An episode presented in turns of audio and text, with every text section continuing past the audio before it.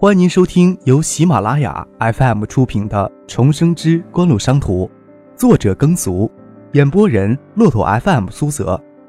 如果你喜欢我的演播，请点赞和转发，感谢你的支持。下面开始我们今天的故事。第六集。张之行不晓得儿子为什么突然莫名其妙的说出这些话，但是的确点明自己心里的疑惑，但是自己始终看不透、猜不透。在市政府里面，人人都晓得自己是跟唐学谦进市里的，都幸灾乐祸的避开自己，什么消息都得不到。张克见爸爸正襟危坐，知道他开始正视自己的话了。张克当然不会傻到说自己知道五年后发生的事情，要说出真相，也要编出让爸爸幸福的理由。这个理由，张克在回家的路上已经想好了。这个女人，张克指着照片上的许思，我曾经在象山的后山见过，就在不久之前，在后山的一栋别墅外边，看到她跟一个男人在一起，但不是唐伯伯，而是一个大家绝想不到的人。是谁？你先别管是谁。张克还是想着把谎给圆了。昨天听妈说唐伯伯跟这个女人有那种关系，我心里就奇怪。一大早就去了象山的后山转了转，果然在那栋别墅又看到了这个男人。张克将今天象山北路里红砖别墅前拍的照片拿出来，在森林公园门口租的相机拍的效果还可以。你看看这张像谁？第一张照片，黑色的尼桑车正驶入红砖别墅。第二张照片是丁向山矮身钻进尼桑车，虽然不是丁向山的一号车，却是市委的车牌。红色花冠车停在旁边，丁向山的头没有拍到，但是张克相信爸爸能一眼认出来是他。第三张照片是红色花冠车驶出红砖别墅。这辆红色花冠出现在唐学谦与许思合影的背景里，虽说林子里光线很暗，没有开闪光灯，但是拍摄效果还不错。右下角显示拍摄的时间。张克相信这时候往爸爸嘴里塞两个鸡蛋，他都不会有知觉。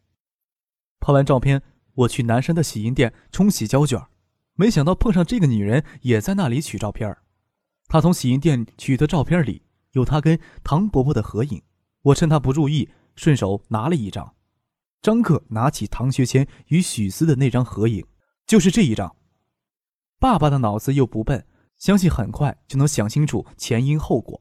张克搓搓手，问妈妈：“还有没有饭？我都快饿死了。”你怎么晓得要去拍这些照片？梁戈真揽着儿子肩头，推着他一起进厨房。别妨碍你爸，你没回来。我们也没心思吃饭，跟我来下面条，再打两个鸡蛋凑合吧。小克，张克刚跟妈妈到厨房，爸爸就在客厅唤住他：“你把你今天看到的事儿跟我仔细的说一遍。”张克不晓得许思陷进去有多深，只怕还要另外想办法，就不能将自己与许思之间的事情都说出来，只将上午发生的事情说了一遍。为什么是丁向山？张克听父亲自言自语就说出丁向山的名字，知道已经猜到部分真相。省里得到检举，在还没有获得实质性证据的情况下，就派出检查组下来调查，矛头直指唐学谦，实行隔离审查。事实海州又整出这么多不利于唐学谦的事情，这里面一定有强力人物在起作用。爸爸也是知道这一点的。只是不知道具体是谁，为什么要这样？唐伯伯跟这个女人到底是什么关系？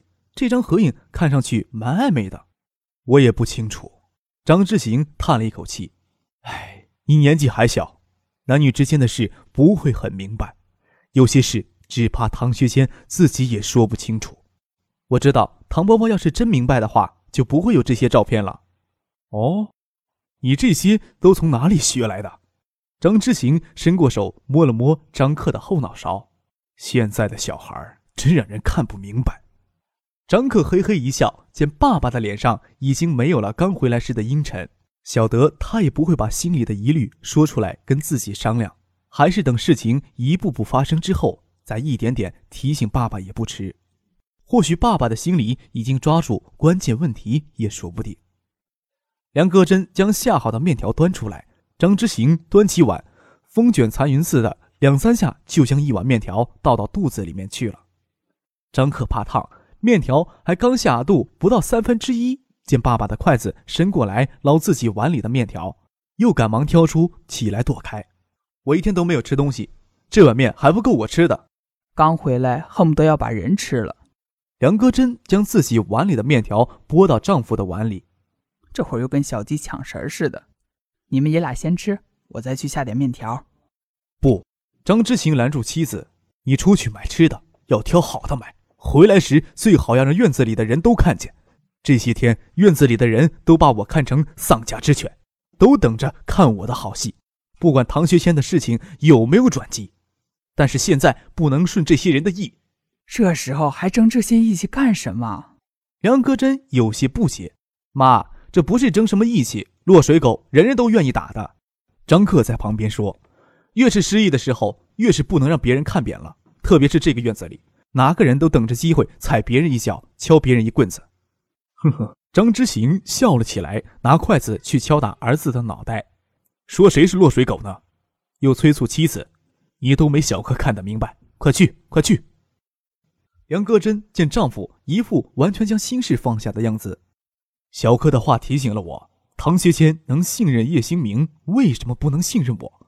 唐学谦真有什么见不得人的事情，也是他专职秘书叶兴明更知道底细。叶兴明帮唐学谦带话，可能是个坑，我不能摸着黑就跳进去。也许起不了什么作用，也许能起大作用。张之行含糊其辞地说了一句：“他们不是想让我离开海州吗？等我明天到了东社，就知道这几张照片能不能起作用了。”梁格真才忍不住的问：“怎么了？还要回东社？”“当然要回东社。我已经向周富明请好假，不能说不走就不走，那样反而不好。再说，大家都像躲瘟疫的躲开我。”就算我留在市里，也没有什么用处。张之行喝了酒，脸颊潮红。但不是我们一家人都回东社，我跟小克回东社，你留下来看看事情会怎样发展。就算道听途说，也可能知道一些消息。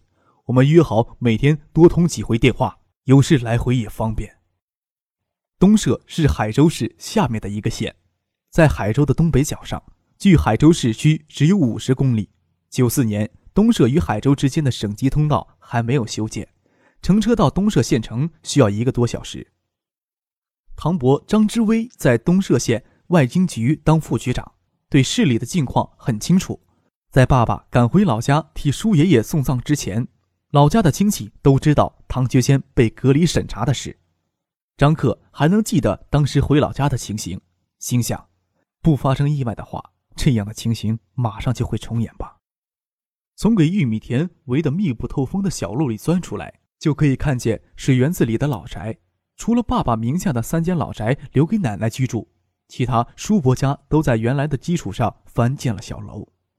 园子最南侧是唐伯张之威的三层小楼，用防雨布搭设的凉棚就在小楼前面的水泥场地上。人去世第三天出殡，请道士和尚做法事，是从第二天开始的。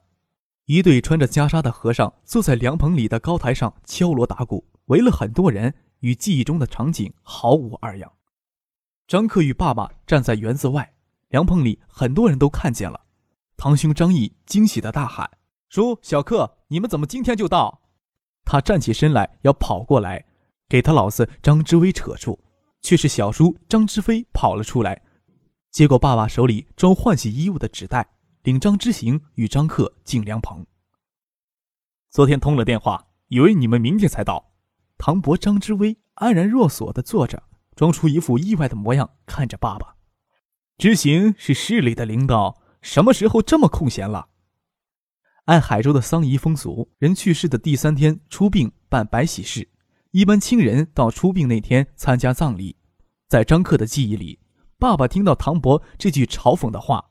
神情会很尴尬，但是此刻爸爸只是淡然的笑了笑。市里没有什么重要的事儿，我也好久没有回老宅了，请了假，要等叔的头七过了再回市里。张之威只是轻轻哼了一下，脸就转向别处去了。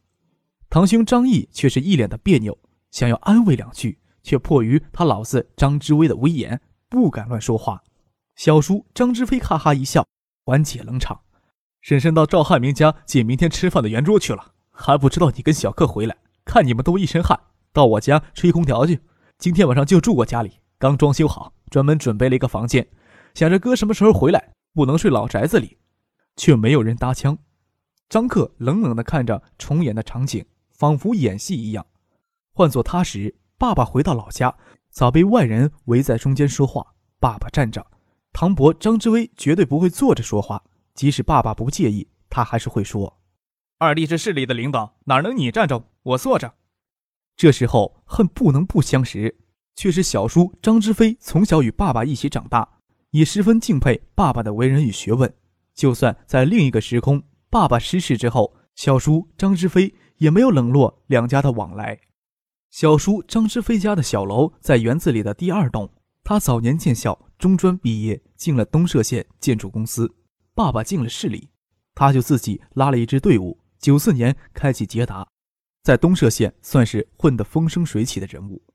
张克与爸爸随小叔张之飞来到二楼的客房，看着小叔张之飞亲手将纸袋里的衣服拿出来放进衣橱里去。小叔手里整理衣服，却转过头对他说：“张克，小龟在楼上看录像，你去找他玩去。”张克笑了笑，人坐到床上，笑着说：“你跟我爸有什么话？”还需要避开我。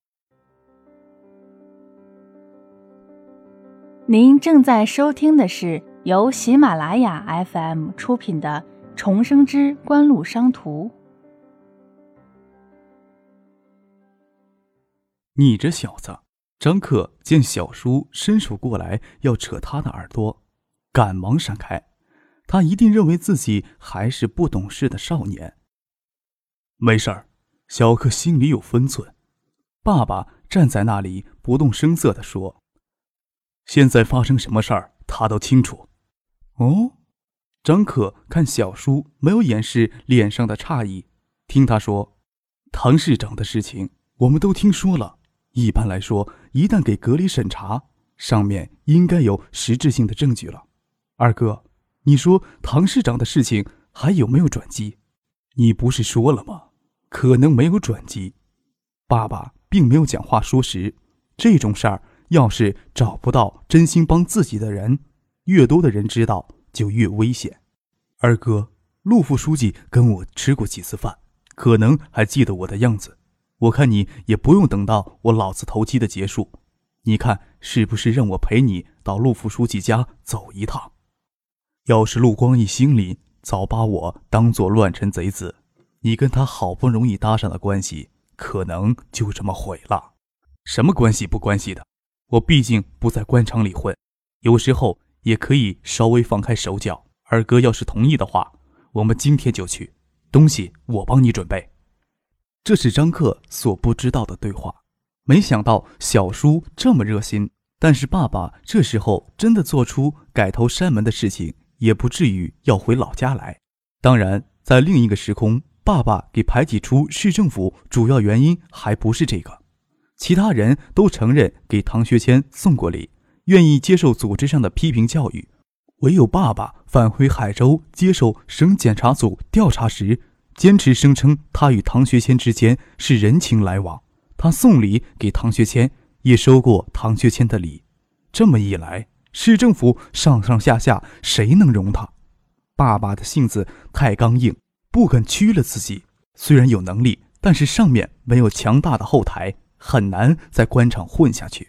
张可沉默着看爸爸的反应。小叔在没有得到什么消息的情况，能说这番话，已经是十分难得了。张之行沉默了一会儿，走上前两步，手重重地按在堂弟张之飞的肩膀，说道：“之飞，事情不是谣言中那么简单。你要真想帮我的话。”能不能暂时把你公司的事情放下来，帮我跑几天腿儿？有什么蹊跷？张之飞有些愕然，问道：“我现在手里只有两个工程，十天半个月不理会也没有关系。你常在海州东社两头跑，对海州的事情也应该清楚。兴丰集团早就存在很多问题，在唐学谦主持改制之前，市里就派了好几次检查组进驻兴丰集团，但是什么都查不出来。唐学谦不是糊涂人，他当常务副市长也不是一天两天，他想捞钱，也不会在兴丰集团这条浑水里捞。这个道理你明不明白？张克听到这里，再不用担心。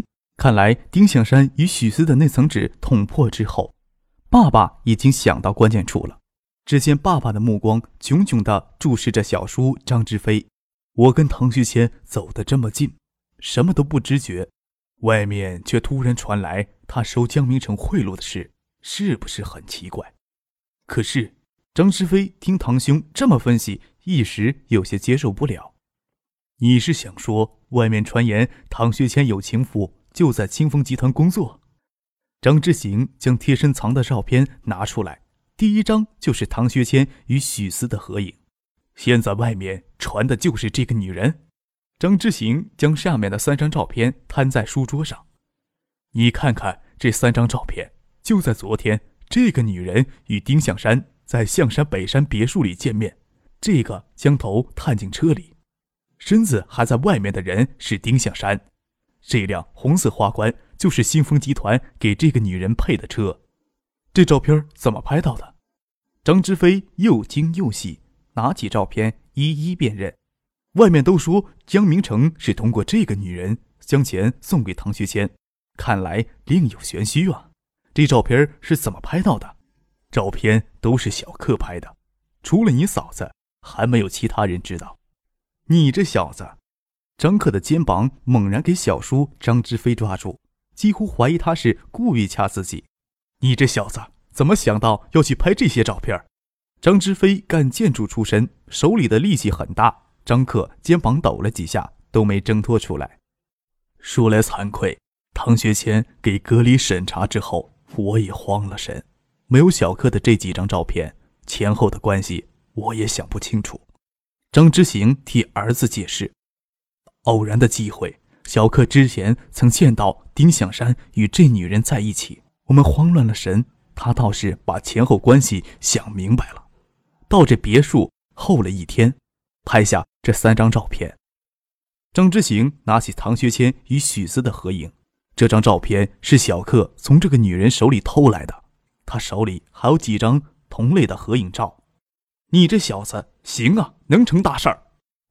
张克的肩膀。又给小叔张之飞重拍了一掌，人都矮下去半截，龇牙咧嘴道：“小叔，你这哪里是夸我？你是想借机打我吧？” 呵呵，张之飞笑了笑，又问张之行：“有一点我不明白，为什么是丁向山？丁向山是海州的土皇帝，他要整唐学谦，用什么办法不行？一定要这么极端？这个事情我昨天还没有想明白，今天。”有些眉目了。张之行将丁向山矮身钻进尼桑车的那张照片拿起来。我要说，兴丰集团不存在什么问题，你信不信？见张之飞摇头，继续道：“对，很多人都不信。但是为什么市里派了几次检查组都查不出什么问题呢？”将丁向山矮身钻进尼桑车的那张照片又放到桌上，曲起中指，重重地敲在丁向山的身体上。如果说兴丰集团的问题与丁向山有关，那一切都就好解释了。张之飞张开嘴巴，吃惊的忘记了合拢。唐学谦主持兴丰集团改制，一定会触及到兴丰集团深层次的问题，很可能已经挖出一些问题，但是还没有涉及到丁向山的身上。但是丁向山必须阻止唐学谦继续挖下去。我听说。在市委会议上，丁向山三番五次提及兴丰集团的问题，久查不清就不要纠缠下去，保证改制成功是关键。要知道，一经改制，兴丰集团之前有什么问题都可能给遮盖掉。唐学谦曾经跟我说过，改制是必须要进行的，但是遗留问题不搞清楚，对不起国家，对不起新丰集团几千职工。张可暗恨爸爸把什么东西都想透彻了。根本没有自己发挥的机会。爸爸在官场混了多少年，其中的官窍也琢磨透了，只是不肯屈了自己。